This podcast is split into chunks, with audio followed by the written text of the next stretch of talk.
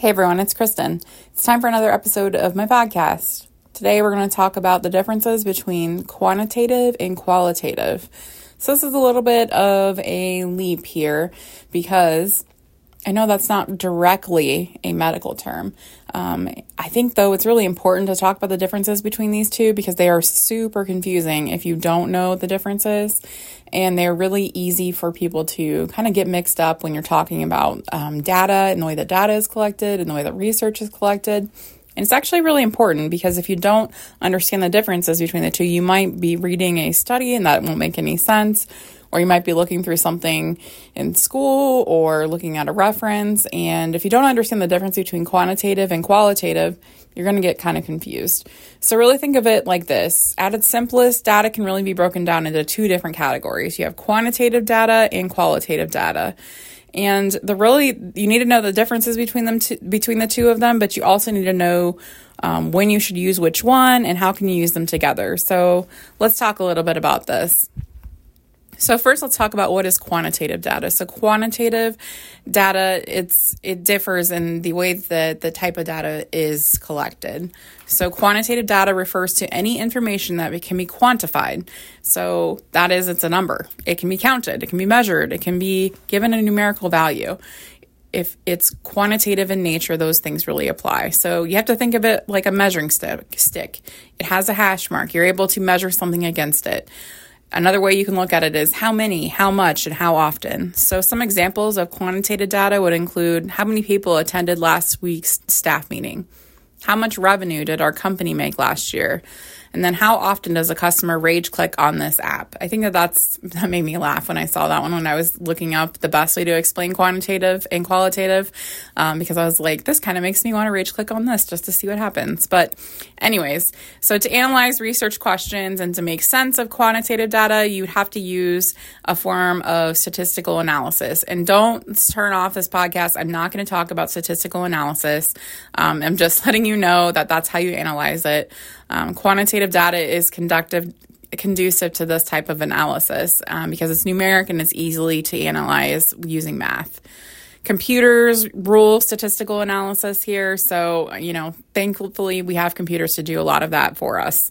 Um, but that's really where it what it boils down to: how much, how many, and how often.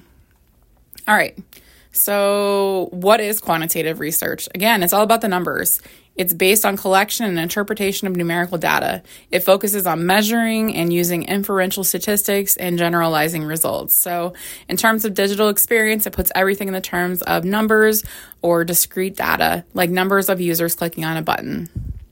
So, some examples of quantitative research would be how much money is invested into the service, what's the average number of times a button was clicked, or how many cu- customers are actually like clicking on a like button. Essentially, quantitative research is an easy way to see what's going on at a 20,000 foot view.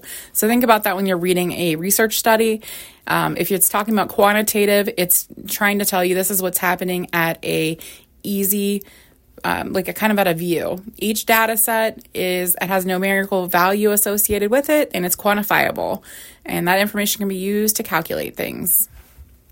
Okay, flip gears qualitative. So, unlike quantitative, qualitative is, is, descriptive and it's expressed in the terms of language rather than numerical values. Qualitative data analysis describes information can, that cannot be measured or counted. It refers to words or labels used to describe certain characteristics or traits. You'd turn qualitative data to, to answer the questions like why or how.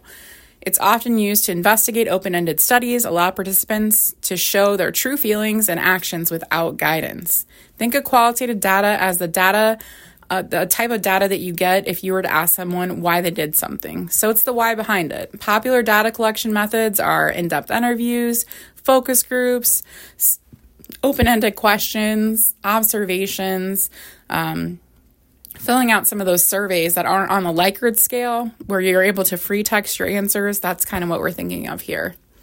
So, then what is qualitative research? Qualitative research does not simply help to collect the data, it gives a chance to understand trends and meanings of the natural actions. It's flexible and it focuses on the qualities of users, the actions that drive the numbers. So, it's the, the why behind the numbers. Qualitative approach is also subjective too.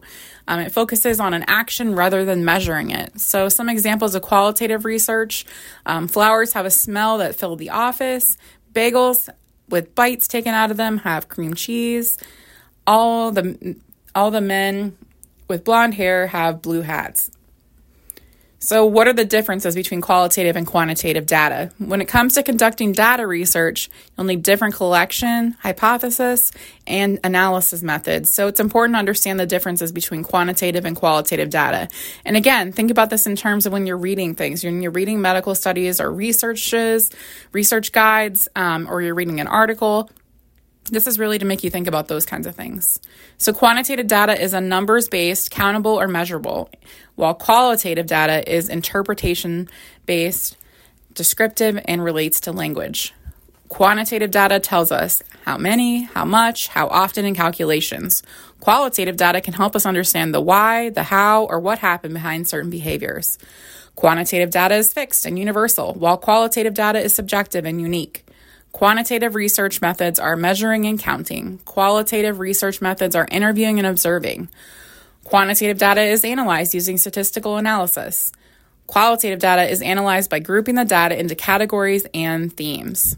Some other examples qualitative data, again, categories, categorical, gender, religion, marital status, native language, social class, qualifications, types of um, education levels methods of treatment, different ways you're treating a problem, problem solving strategy used. While quantitative data is numerical, so age, height, weight, income, university size, group size, uh, percentage of the lecture that, that you attended or class that you attended, clinical skills that you performed, the number of air, med errors that you had. So, both of these things really work well together. If you think about it, some of the best research studies are not going to be one or the other. They're not going to be qualitative or quantitative. They're going to be both because those things kind of feed off of each other. And if you have one of them, it's just going to strengthen the, it's just going to be strengthened by the other. So, like when you collect quantitative data, the types of results are going to tell you which statistical tests are appropriate to use, um, which is really helpful. But on the flip side of that, the information can be choppy or inconclusive, and you might not be able to come up with a great conclusion. When you have quanti- qualitative data, it can offer lots of deep, rich insights into um, a context or a concept, and it can give you great things to explore, but it's also not statistically representative of form data. And it can require multiple data sessions, so it can be lead to misleading conclusions. So you really do need to use both of those things together. Finally, some of the things to think about when you're talking about data collection in your own methods or your own processes. Quantitative data is usually collected through surveys or polls or experiments, while qualitative data is mostly conducted and saved through interviews and focus groups. So, really, what I'm trying to get to is this. When you're reading a study or you're reading an article and it's talking about these two different kinds of data, take a minute, reallocate allocate yourself or refresh your, your mindset of which are they talking about? What questions are they going to be able to answer based on this? And then how would I strengthen this study? How, or how would I strengthen this article? Because we really need to make sure that we're getting a full picture of what's happening. And when sometimes we only get one version of the story, either the qualitative or quantitative research or the qualitative or quantitative data points, we're not able to make a full conclusion. So, which is why we really need to think about this in a way that helps us to practice. So, when we're reading some of these articles, where did they get their data from? What is it answering? Is it the how and the why? Does it have lots of opinions? So do they make lots of conclusions on their own, lots of inferences, or do we have data points to support that? So that was really all that I wanted to cover with this. Hopefully you listened and, and got something out of this, and I'll see you next time. Thanks.